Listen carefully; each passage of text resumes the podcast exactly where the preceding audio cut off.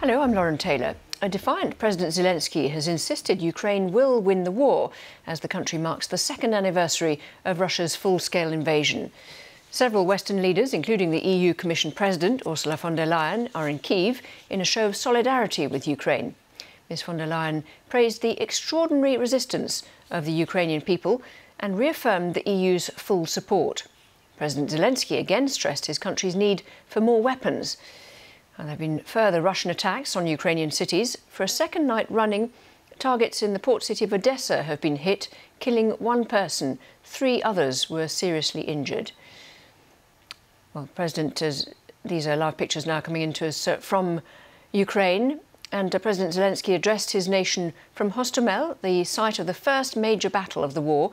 He said the country was still optimistic of victory. зустрічали тут ворожий десант. Два роки по тому ми Two years ago, we met hostile landing with fire here.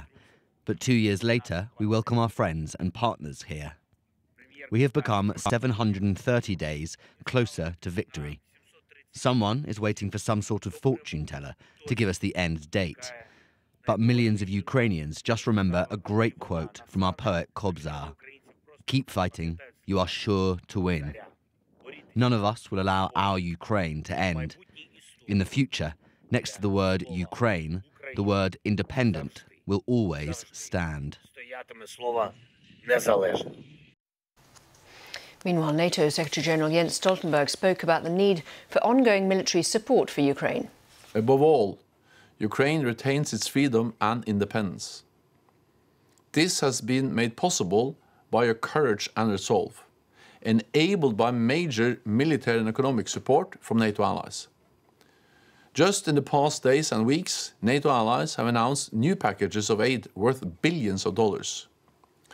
These cover key capabilities like artillery ammunition, air defense, and combat boats, as well as F 16 equipment and spare parts, drones, and the mining equipment. More support is on the way. Our chief international correspondent, Lyse Doucet, is in Kyiv to mark the grim anniversary. Uh, Lyse spoke to Ukraine's former Prime Minister, Arseny Yatsenyuk, about the ongoing war.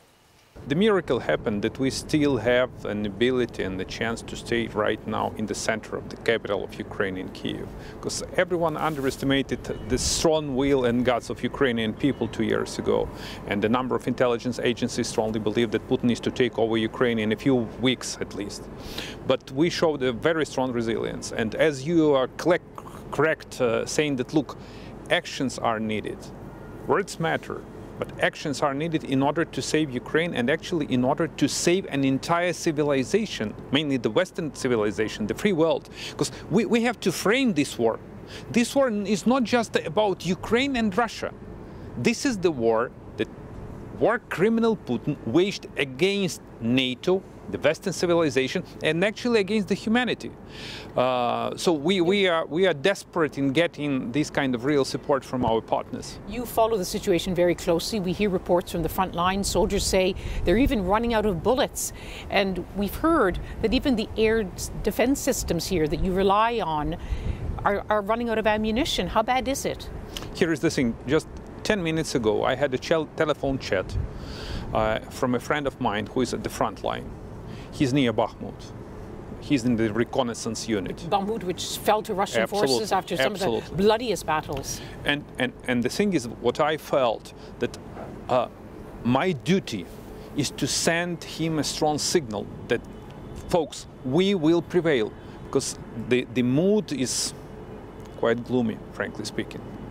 So I mean, we have to, actually to reinvigorate. even admitting you could lose this war if you don't get I, I want to be immediately this Western aid that you've been promised? let me put it this way.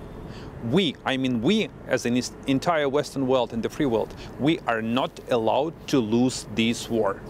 We can win because this is the righteous fight. But the thing is that we desperately need ammunition.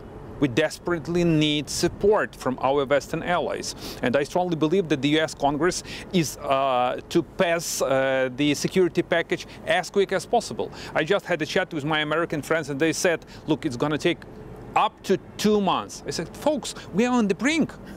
Could you speed up this process? What does that mean on the brink? You've lost. A, a, We are running. critical- Yeah. we are running off out of ammunition. That's the reality we are living in. But you know, this is the war. So we don't have to be over optimistic what happened last year, and neither we don't have to be over pessimistic. So we have to be very realistic. We can win this war. We will win this war if we stand united and if we get everything that is needed for the Ukrainian military.